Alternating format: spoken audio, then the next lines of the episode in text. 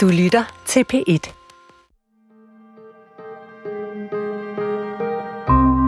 Mit navn er Lotte K. Andersen. Jeg er forfatter, og min seneste bog, Den Inderste Kerne, er en biografisk roman om den danske matematiker og jordskabsforsker Inge Lehmann, der i 1936 opdager, at jorden har en indre kerne. Inge Lehmann var et hyperfølsomt og hyperbegavet menneske, der måtte kæmpe for at få lov til at være den, hun gerne ville være, og som havde modet og talentet til at bryde ud af de forventninger, omverdenen havde til hende. Og det her med følsomhed og begavelse, mod, talent og frigørelsestrang, det fører mig over til det, vi skal tale om i dag, nemlig dig og dit arbejde, Janet Albæk. Velkommen. Du er musiker, komponist, sanger og skuespiller. Og i efteråret 22, der blev jeg hårdt ramt af din forestilling Ellers mange tak. Opsat på Teater Republik, instrueret af Gunilla Lind, og på scenen som den store, funklende stjerne, der står du helt alene. Den forestilling var, hvad jeg vil kalde chokerende god. Og den gjorde dybt indtryk på mig. Men hvad betyder den forestilling for dig? Jamen, jeg er jo sindssygt rørt over faktisk, at du inviterer mig ind for at snakke om den forestilling, fordi den forestilling øh, og det værk, øh, at der er et før og et efter for mit vedkommende, fordi det er første gang, jeg trådte ud af, at jeg har portrætteret andre, andres fortællinger øh, og andres bagkatalog. Øh, Susanne Brygger og Tove Ditlevsen og en del andre. Øh, så det var første gang, jeg valgte at øh, bruge min egen historie for at, øh, for at lyse på nogle tematikker, jeg synes var, var interessante. Så, så, så derfor er det også øh, det modigste, føler jeg, jeg nogensinde har lavet for min egen del, og, og derfor også det, jeg er mest stolt af. Ja. Så, så, så jeg er, for at sige det meget underdrevet, jeg er ikke upåvirket af, at du inviterer mig ind til at tale om den her, fordi den, det, det, den, den betyder meget for mig. Ja. Og det mærker man også, når man ser forestillingen. Og for dem, der ikke har set den, så vil jeg sige, at det er sådan en soloforestilling på omkring 80 minutter uden pause, hvor du er på scenen hele tiden. I undertøj, i nøgendragt, du, øh, du har klosko på, du har lange klør øh, på hænderne, du synger, og du danser, og du spiller mange forskellige instrumenter. Du bliver smurt ind i slim, du vasker dig, du slæber dig hen over scenen som et såret dyr – og du ligger på gulvet og vikler dig ind i en gigantisk ottearmet blæksprutte. og midt i den her eksplosion af musik og visuelle indtryk, der fortæller du os en masse hemmeligheder. Du fortæller om at få diagnosen ADHD som voksen. Du fortæller om en Tinder-date fra helvede. Du bliver drugget i en lejlighed på Frederiksberg Allé af alle steder. Du er udsat for et overgreb, og vi hører om de konsekvenser, det har for dig. Det er faktisk en del af forestillingen, som det er meget svært at være i som publikum. Øh, man sidder i chok og, altså over det, du fortæller, og den måde, du fortæller det på. Det er sådan øh, meget kropsligt, meget brutalt, usentimentalt. Øh, som, som sådan en gyserfilm. Øh, men samtidig kan man jo også godt mærke, at du er ovenpå i forhold til stoffet. Jeg sidder på første række sammen med en veninde, og salen er fuld. Alle er fuldstændig paralyseret lige fra start. Du har, du har os i din hulehånd. Og så inviterer du os med ud i nogle hjørner af dit liv, og tager fat i nogle tabuiserede emner, og som tilskuer, så sidder man skiftevis med en klump i halsen, tårer i øjnene, øh, men det meste af tiden, så sidder man jo og griner. Øh, fordi det hele er fortalt med sådan en rå energi og et kæmpe overskud. Der var stående ovationer den aften, jeg var der, og jeg tror, der var fem fremkaldelser. Altså, der var fuld op. Altså, jeg havde det sådan, jeg følte, det var noget helt særligt den aften, med alle de her folk, der klappede i takt, og alle de her fremkaldelser. Men det kan være, det er sådan, øh, når du tager på arbejde bare generelt. der var faktisk ikke en eneste aften uden store ovationer, utroligt nok. Altså, øh, så det, det, der var, det, det, det var der simpelthen hver aften, det der. Altså, øh, og jeg, det, ja, det, det, var, det er meget vildt. Ja, det må det være. Jeg er glad for, at det føles unikt, fordi det er unikt. det, det føles meget unikt og meget opløftende. Og, og det er noget af det, det er derfor, det her det har ramt mig så dybt, at du kan gå opløftet ud fra en forestilling, som har handlet om en voldtægt, og som har handlet om altså nogle svære, vilde ting, som man normalt kunne forbinde med noget skamfuldt, men så går man opløftet derfra. Det er den måde, form og indhold er sat sammen på, tror jeg. Mm. Og det kommer vi også tilbage til, for det, det synes jeg virkelig er interessant på den måde, du, du, øh, du bygger dine ting op på. Okay. Øh, men for mig, der er det sådan, det er som om, det er sådan et spring ned i en kvindelig ursuppe. og og, øh, og øh, altså ydre og indre bøvl, men, men du siger det højt. Og der, der var sådan en, altså jeg havde sådan en en-til-en identifikation. Og når jeg så rundt i salen, jeg kan huske, jeg så rundt i salen og tænkte, hvordan reagerer folk på det her? Og jeg kunne se, folk var helt med. Altså folk havde det ligesom mig. Altså, det, det var bare ret vildt. Øh, og så er det også noget med sådan en radikal ærlighed, du har mm. i, i, øh, i det, du gør. Altså, du siger alt det farlige, alt det smertefulde, og det allermest hemmelige, det siger du højt. Og det, det virker meget, meget stærkt. Øh, jeg vil gerne hive en sekvens ud, der især ramte mig, øh, og som jeg faktisk har tænkt på lige siden, det er det nummer, der hedder Hamskifte. Mm. Så jeg lige for at introducere til det, altså, altså, så der har været fuld knald på det her show lige fra starten. Og så slår du pludselig over i et nummer, hvor du slæber dig rundt på scenen som et såret dyr. Dit ansigt det er dækket af sådan en slags øh, tæt, tyk nylonstrømpe. Øh, og der er også noget elefantmand over det. Mm. Der er sådan noget deformt og grotesk. Godt det går nærmest på alle fire. Det var elefantmand. og så fremsiger du en helt vild tekst med en forvrænget stemme. Et havskifte er betegnelsen for den proces, hvor et dyr skal udskifte det yderste del af huden for at komme ind til en ny og finere hud.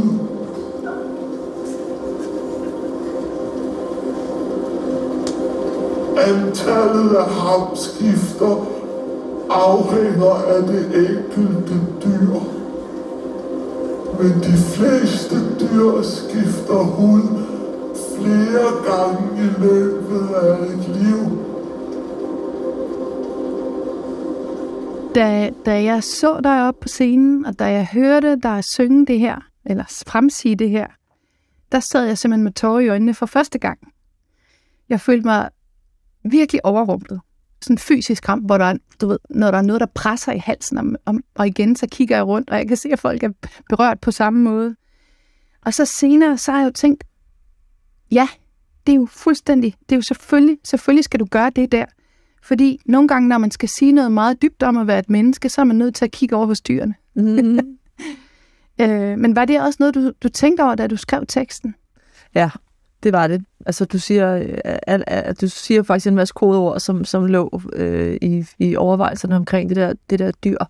Det opstod jo lidt, som den slags gør, øh, tit lidt intuitivt. Altså, med, med mig, der øh, kedede mig lidt i en pause til en prøve at tage en nylonstrømpe over hovedet, og lige pludselig blev til et øh, væsen, som var ude af mine hænder. Altså, og ude af min kontrol faktisk. Øh, og sådan er det jo tit med intuitive sådan, ting, der opstår.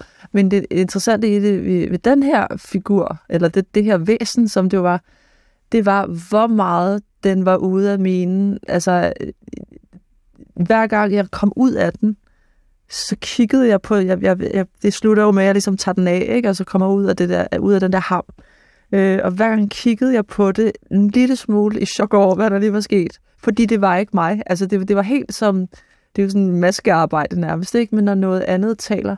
Og det, der sådan selv øh, gik op for mig, øh, især undervejs i forløbet også, det var, hvor meget, altså det væsen, er, det var den største blottelse for mig i den forestilling. Ja. Det er også derfor, det er interessant, at du hiver den frem. Og det fornemmer man, tror jeg.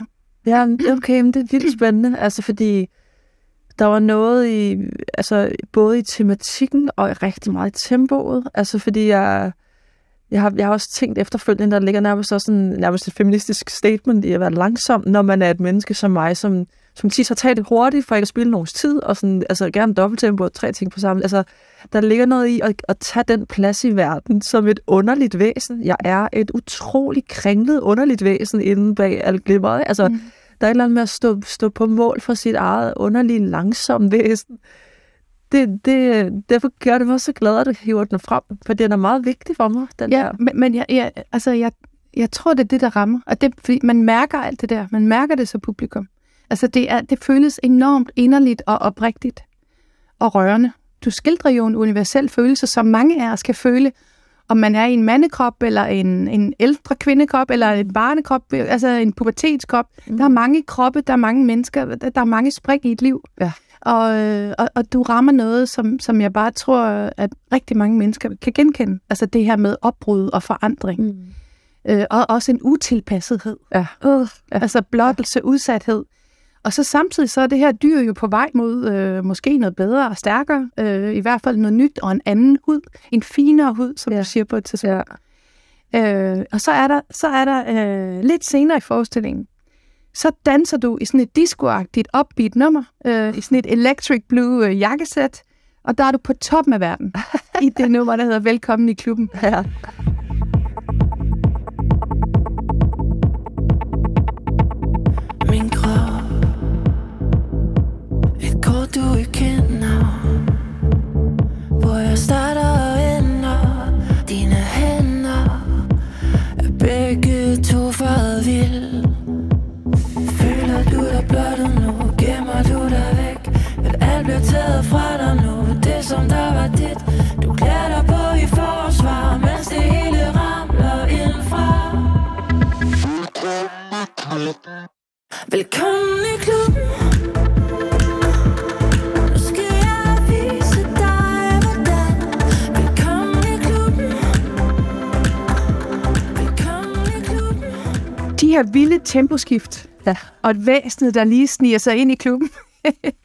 øh, det synes jeg er en af forestillingens helt store styrker, når jeg ser på den bagefter. Mm. Fordi det er ikke noget, jeg sidder og analyserer. Når jeg sidder og ser det, så er jeg bare fuldstændig reddet med. Men når jeg så skal tænke over det bagefter, hvad, hvorfor bliver jeg så hårdt ramt af det, så, så tror jeg, det er det. Altså, fordi hvis du virkelig vil råbe folk op, så skal du ikke råbe. Så skal du viske. Mm. Øh, og hvis du virkelig vil tale om noget meget alvorligt og ømtåligt, så skal du måske netop synge det, og danse det, og spille det, og, og sige det på en anden måde. Altså, jeg har tænkt på det, altså, når, øh, øh, som sådan en modcasting. Altså, ja. altså man, hvis du skal sige noget meget inderligt, så nytter du ikke, du også siger det inderligt. Men, men kan du følge det? Ja, jamen, jeg, jamen, jeg har altid arbejdet med den tanke i alt, hvad jeg laver. Altså, det giver meget mening. At... Ja, altså hvor form og indhold nogle gange konflikter. Ja. For, for, ja. Og det er der en pointe i. Ja, præcis. Der er, ligger altid en bevidsthed omkring, hvor, hvor, hvor ligger kontrasten. Altså, hvor ligger mods, eller måske mere interessant, hvor ligger modsætningen. Mm. Som er det, der gør, man... Øh, øh, punktet, hvor, øh, hvor man faktisk kan høre, hvad der bliver snakket om, eller altså, hvor det, hvor det ja. rammer, ikke? Eller sådan. Ja. Ja. Og det ligger der jo ikke noget entydigt svar på, men det er altid det, jeg søger sådan emotionelt, kan jeg mærke, når du siger det. Ja. Nu er vi inde ved det, jeg synes er allermest spændende. Altså, og det er jo, jeg synes simpelthen, det mest spændende i hele verden, det er at blive lukket ind i det rum der. Altså, hvordan tænker du, mm. når du skaber sådan en forestilling her? Altså, det, det dit maskinrum, og, og, og hvordan starter det? Øhm, og jeg får lyst til at sige to ting på samme tid. Mm. Altså, øh, altså hvis I, den ene ting helt kort er, at der i tematikken ligger der jo den ADHD-diagnose, hvad er jo, er jo inde i noget af det, jeg lyser på. Og jeg arbejder altid ekstremt øh, associativt og intuitivt. Altså, så noget griber noget andet, griber noget. Så, der, så der er ikke sådan super meget, øh, hvad kan man sige, jeg, jeg, jeg regner ikke noget ud på forhånd. Det, det, det er det modsatte, jeg gør, ikke? Mm. Og det gav jeg fuld frit altså, den fik fuld spade i den her, fordi tematikken også lå der. Så på den måde, så, så legede vi også med et metalag i forestillingen, der var en lang ADHD-monolog, øh, fordi, som, fordi det ligger jo lidt i, i diagnosen, eller i, den, øh, i, den, i det væsen, jeg er, er jeg hele tiden, så taler jeg ud af nye tangenter, fordi jeg har jo lige sagt et ord, der minder mig om det. Altså, det, det ligger jo i min personlighed, og det var forestillingen også, så, vi, så det var også en, en metaleg, at vi kastede publikum rundt i krone, ikke? Fordi sådan fungerer jeg. Altså, Øhm, så det, det var i sig selv en, man kan sige, en bevidst leg også, ikke? Ja. Øhm, I teater er det jo tit sådan, at man, man planlægger noget i flere år ude i fremtiden. Det er jo sådan noget helt... Og det gjorde vi ikke i den her omgang, for det skulle faktisk have lavet øh, en forestilling med Tine Hø. Vi skulle faktisk have lavet hendes sult. øh, og så blev hun jo lykkeligt øh, gravid og alting, så, så, så lige pludselig var der simpelthen helt lavpraktisk et hul på teateret i den periode, og det er der aldrig med så kort tid svarsel. Altså, og øh, Rikke Hedager, som er chef derinde, som er et kæmpe anarkist, øh, mest fantastiske menneske i verden, hun elsker, altså, øh, at når noget nyt opstår, og man ikke ved, hvor vi skal hen, og lad os se, hvad der sker der. Der er vi virkelig gode sammen, ikke? Så hun sagde, hvor er du? Altså, har du noget, du ligesom kunne have lyst til? Og der var jeg nemlig allerede i fuld gang med hele den her proces som helt kort startede faktisk med, med, med MeToo-bølgen, anden bølge, hvor jeg, ligesom de fleste andre, tror jeg, måske især kvinder, øh, på trods af at have arbejdet feministisk bevidst med kunstnerisk i hele mit liv, alligevel så mit liv med et nyt blik. Altså, der mm. skete et eller andet med det sprog, der opstod, øh, det kollektive nye sprog, vi begyndte at åbne for. Der, skete, der, der fik jeg pludselig sådan, gud, der skete også det. Altså, helt den der, ikke? Ja. Den var i gang. Nu forsøger jeg lige at gøre den lidt Ja. kort, ikke? Ja. Nedslagsagtigt. Mm. Øhm, og så og så opstår der det, at øh, min vidunderlige datter på nu 13 år, øh, vi finder ud af, at hun, øh, hun har ADD-diagnosen, som er ADHD uden H, kan vi sige det. Øhm, og, øh, og det var en kæmpe lettelse, fordi så var det lige pludselig et sprog, om, og vi jeg fik spor skamfulde omkring noget omkring det her. Men jeg satte mig selvfølgelig ind i, hvad det handlede om, for at blive klogere på mit barn. Øhm, og der støder jeg så ind i en, en, en, øh, bog, som hedder som Lotta Skoglund, som er svensker, har skrevet om, øh, som handler om piger og kvinder med ADHD, og hvor mange der nu begynder det jo efterhånden at være en ting, man ved, men det, det, altså det er nærmest inden for et år, er der kommet rigtig meget frem omkring det. Ikke? Øhm, det blev pludselig meget tydeligt, hvor, hvor lidt forskning der er på området, og hvor, hvor utrolig mange piger og kvinder, der simpelthen ryger i, de, i, i den der øh, udredningsproces der. Ikke?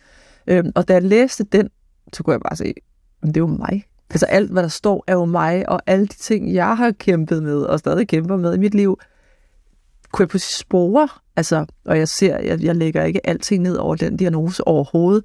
Øh, men, men der var bare lige pludselig, en- der, er en, der var også en forklaring, som, det er lidt ligesom at sige til en, der har brækket benet, sådan, gå dog som alle de andre. Altså, Ja. der var et eller andet, ligesom, af, jeg kan, faktisk ikke, jeg kan faktisk ikke løbe det bare, så for jeg har brækket mit ben. Altså, der er noget med at også at have nogle, nogle bevidstheder omkring, mm.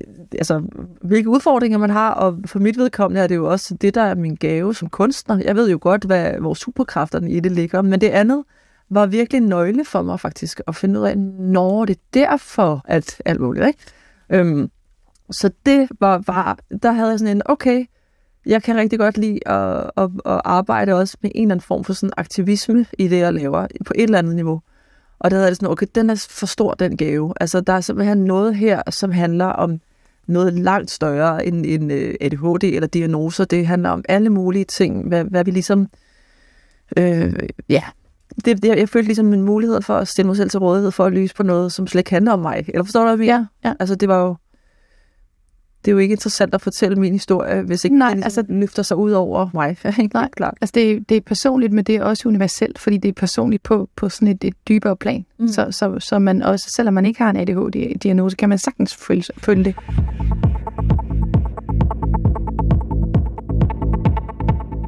Vi har et fælles forbillede i Susanne Brygger. Mm.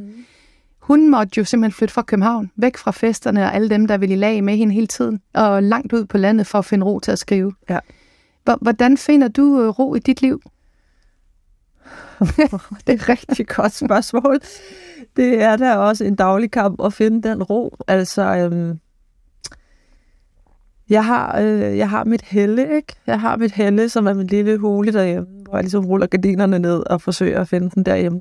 Jeg har fantaseret mange gange om at lave en Susanne, ikke? Altså, mm. rykke væk. Altså, øhm, men det, det skal jeg ikke, tror jeg. Så var det nok sket. Men, men altså, jeg, jeg, jeg, jeg, jeg lukker helt klart verden ude, øh, for ligesom at finde det der sted, ikke?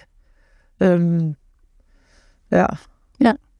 Ja, fordi altså, det er jo sådan en eremitagtig tilværelse, øh, hvor, hvor du så gemmer dig helt væk, isolerer dig for at fordybe dig i det, du laver. Og så lidt senere, når du er færdig, så skal du ud og eksplodere på en scene. Ja. Altså det, det der sådan meget introverte og ekstroverte, hvor- hvordan er det at være i for dig? Jamen, så er vi tilbage til bølledyret, som vi kalder væsenet, Nå, ikke? Altså, vi kalder det bølledyret. Øh, fordi jeg, jeg, hvad kan man sige, min ekstroverte side øh, sætter jeg stor pris på, og, og jeg vil slet ikke være den for uden at kunne få lov til at stille mig ind på en scene og gøre det ting. Mit, mit, mit, sådan, mit inderste kerne er bølledyret, der ruller gardinerne ned og sidder hjemme og skriver. Altså, det er ligesom der, det, det, det der, det, det er, øhm, det er det, der giver allermest faktisk energi, ikke? Ja. Øhm, og der, hvor jeg forbinder mig allermest med mig selv. Øhm, Ja. Så altså, at finde balancen i det der, det er, ja, det, det jeg ved faktisk ikke helt, hvad jeg skal svare. Nej. Det er lidt en ongoing Ja, øh, det, proces og forsøge at finde den balance, og jeg, øh, nogle gange lykkes det, nogle gange går det ikke så godt, og så bliver jeg sindssygt stresset. Jeg kan godt blive vildt stresset, og det handler om det der.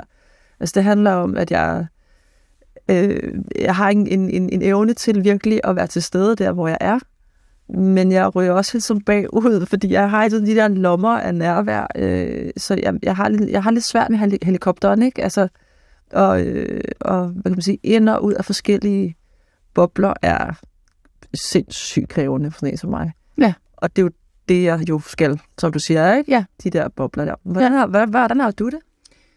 øh, jeg, jeg, har det, jeg har det også svært med det, men, men jeg eksploderer jo ikke på samme måde som dig. men jeg skal også ud og holde foredrag, og jeg skal også sidde her i DR, og, du ved, der er, fors- altså, og, og det, er, det er en svær balance, men det hænger sammen. Ja. Det, det, det føder hinanden. Ja, præcis. Og, og det er også godt, sundt, tror jeg nogle gange, at blive rystet ud af det der Ja. bløde tøj og sidde der og nørde bag sine briller. Og, altså, Ja. det er også godt nogle gange lige at få rettet ryggen og komme ud Ja. med sådan som dig. Det fører mig over til øh, vores to fælles forbilleder, øh, Susanne Brygger og Tove Ditlevsen. Du har, du har sikkert også mange andre, men, men de to har du i hvert fald arbejdet med. Mm. Øh, for mig, der, de er jo vidt forskellige, man kan slet egentlig ikke køre dem sammen. Men de har nogle ting til fælles, som er den her fandenivoldskhed, Mm. humor, bid, sådan troldsplint i øjet. Øh, og så er de nogle kloge koner, der, som du siger, bruger sig selv fuldt ud og lyser på noget og ikke fedter med det. Mm. Altså, øh, de siger tingene højt. Og de viser også, at kvindelighed kan have rigtig mange former. Og sådan er det også med det, du laver. På et tidspunkt i øh, Ellers Mange Tak, der siger du, You want feminine? I'll show you feminine. det ja. synes jeg også var helt fantastisk. Jeg growler, ikke? I'll show you ja. Øhm, men, men, men ligesom øh, med Tove Ditlevsen og Susanne Brygger, så er det, at det her med, og, og, og også med dig, altså at, at blottelsen og ærligheden kan blive styrken.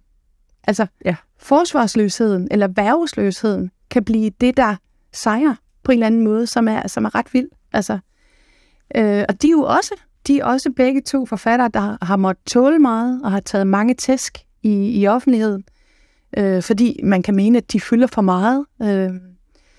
Og så samtidig så taler de jo til generationer af kvinder, Mm. og også til mænd. Mm. Øh, altså det her vilde mod, de har, det er, de er sandsirsker for mig. Altså de er provokatører, Ja. Men også ekstremt likable, og man kan virkelig identificere sig med dem. Ikke? Mm. Øh, spiller forbilleder en rolle for dig, når du arbejder? Øh, jamen, det gør det. Altså, det gør det helt klart. Og jeg, jeg bliver faktisk også helt glad igen, når du... Altså, fordi det er jo igen det der med, nu mødes vi to bølle, det er ikke? Og det der med at høre dine ord omkring dem som provokatører og alle de tæsk, de har fået. Og, Mm. altså, fordi det, man jo hurtigt kan glemme øh, udefra, når man kigger på nogen, der skaber noget, men man glemmer jo hurtigt, hvad det egentlig er, det koster. Ja. Øhm, og, og, og det kunne jeg... Altså, så- det jeg prøver at svare på, er bare, at det kostede virkelig noget at lave den forestilling. Altså Det- mere end det ja. nogensinde har gjort. Og der havde jeg rigtig meget brug for at spejle mig i dem, jeg beundrer allermest, de har også fået seriøse tisk, og så ra- ranker de ryggen endnu mere. Altså, men måske har de også lige ligget i et par dage også, ikke? Al- Altså, Ja. det der med ligesom at, at sådan, øh, ja, altså faktisk kigge på virkeligheden, og så sige, godt, jeg er nu så ranker jeg ryggen, og ligesom står på mål for, øh, for det, jeg øh, ligesom vil med det her, ikke? Ja. Så det gør mig helt øh, glad, at du lige nævner det der. Ja. Fordi, og faktisk også, fordi det gik jo, som sagt, jeg, jeg, jeg tror simpelthen, jeg var en lille smule uforberedt på forskellen på at portrættere andre og på at sætte mig selv i spil på den måde. Fordi de tæsk, eller, eller øh, øh, tæsk, men, men i hvert fald det, at nogen skal have en holdning Ja. til det, Det forstår jeg. øh, er jo noget helt andet, Mm. som jeg slet ikke været i nærheden af. Øh, med de andre ting, jeg har lavet, selvom de er brygger, for eksempel, som jo var Mm. Susanne Bryggers barkatalog, mm. var jo også et selvportræt. Ja. Så det, det, det bliver det jo, når man Mm. bearbejder et andet menneske, så, så det har jo været meget tæt på mig selv, men det er usammenligneligt, Ja. ja. når det er et andet menneskes ord på den måde. Det der med virkelig at, at sætte sig selv i spil på den måde her, det, det har jeg godt kunne mærke. Der skulle jeg simpelthen, jeg har en, jeg har en lille metode, der hedder lynlåsen, ikke? som er den indre lynlås, jeg lige skal lyne op. Altså, Ja. Fordi hvis jeg går fuldstændig sprættet op ude i verden og er helt åben, så altså, så bliver jeg slagtet. Altså, øhm, så, så, ja. så når du spørger, har du forbilleder, du bruger? Ja. Og i rigtig meget med det her faktisk, at øh, det er ikke gratis at stille sig selv til rådighed. Nej. Og det kan godt se gratis ud. Altså jeg har også blevet spurgt flere gange, hvad der var en, der sagde, ej, er Jeanette noget skam i livet? Eller sådan. Du ved, der, der. Ja. selvfølgelig ja. forstår jeg godt, fordi hvis man fremstår, øh, som jeg også er, stærk og, Ja. og gerne vil snakke om alt det svære, som du siger, ikke? Så kan man måske også, så kan måske næsten også virke som om, det koster så meget. Men det er jo fordi, det koster så meget, at jeg overhovedet vælger at gøre det. Ja, lige præcis. Så det er den omvendte, ikke? Når du siger, du laver et lynlåsen, hvad betyder det så? Hvad gør du? Hvordan er det? Øh, jamen, øh, jeg, jeg visualiserer den helt konkret, øh, men den kommer jo af øh, et behov for at kunne lukke noget, som er lidt for åbent. Ikke? For mig er det en vanvittig vigtig ting at kunne åbne sig helt, fordi det er der, jeg øh, føler netop, som vi alle vi har snakket om, at det er der, der kan komme noget vigtigt i spil. Mm. Øh, men den åbning kan jo ikke forblive åben, fordi så, det, det så kan man ikke overleve. Altså man bliver nødt til at kunne lukke sig selv også.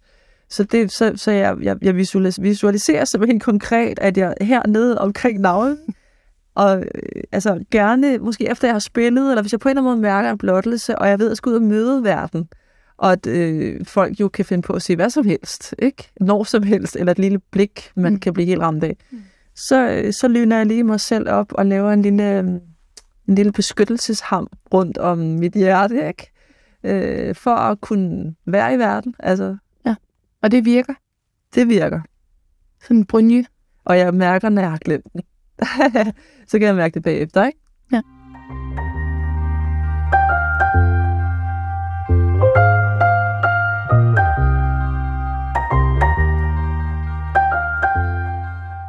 Nu har jeg fortalt om, hvordan jeg er blevet ramt og overvældet, og måske endda forandret lidt af din forestilling.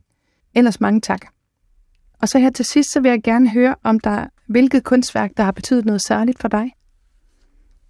Altså, øh, der er ligesom et øh, menneske, en kunstner, der bare står og larmer, mens vi snakker. Så jeg, det, jeg tænker, det må være hende, jeg nævner. Øh, for jeg kunne nævne mange. Ikke? Mm. Øh, og selvfølgelig har jeg været så skrevet, eller arbejdet så meget med Tove Ditlevsen og Susanne Brygger, så der er nogle, hvad kan man sige, åbenlyse. Mm. Men hende, der står lige ude til højre, er øh, performance-dronningen, som hedder Marina Abramovic, som har siden, ja, siden 70'erne, tror jeg, øh, lavet nogle ekstremt voldsomme og, og grænsesøgende og grænseoverskridende performances, som jeg fra første gang, jeg så nogle af dem, øh, blev virkelig ramt af det. Øhm, og det handler om at sætte sig selv og sin krop også, det er også meget fysisk, mm. øh, altså nærmest vende vrang ud af sin egen krop i ønsket om at, øh, at blive klogere på noget, eller lyse på noget, ikke? Altså en af dem, øh, det, det, det var meget sådan nogle, sådan nogle installationer, hvor publikum sidder og kigger på noget, og hun, hun havde, øh, den mand hun havde, øh, de gjorde det ligesom sammen, og et af dem for eksempel var, at han, tror jeg, står med en spændt bue, som hvis han ligesom lige rammer forkert, så, altså foran hendes pande, ikke? Og så står de sådan i timevis. Altså, så det er ligesom, altså, og, og det, så, så derfor er det meget ofte livsfarlige installationer. Altså, eller jeg tror, en af de første, hun lavede, der så stillede hun sig til rådighed og sagde, øh, I må gøre med min krop, hvad I vil. Altså, så der ligger jo også, altså hun, hun, Ja. ja. hun undersøger hele tiden, hvad går der i gang i mennesket, når man får frit. Altså, Ja. ja. altså det, der, der, er så mange, øh, der er så meget overbygning på de, de der installationer, men som også bare er, er, er crazy. Altså. Øhm, så hun er en kæmpe inspiration for mig. Altså, og det er hun stadigvæk. Og, øh, og der er lavet et par dokumentarer om hende, som jeg også virkelig vil anbefale, hvis man ikke kender hende, som hele hendes samarbejde med, med hendes mand, når hun levede sammen med ham, og måden, de gik fra hinanden på den kinesiske mur. Og så kender du kender Nej, du, nej, det, og, men du skal, du skal se, det øhm, hun er hun er nok den mest kompromilløse kunstner, jeg nogensinde har stødt ind i, og det er nok derfor, det, det piger mig så meget, fordi det er meget ekstremt. Okay. Altså, det er meget vildere, end jeg nogensinde selv ville kunne eller ture, eller sådan rent sådan fysisk, ikke? Men, men, men, men, men jeg har hende altid med som sådan en, en bevidsthed i de ting, jeg laver.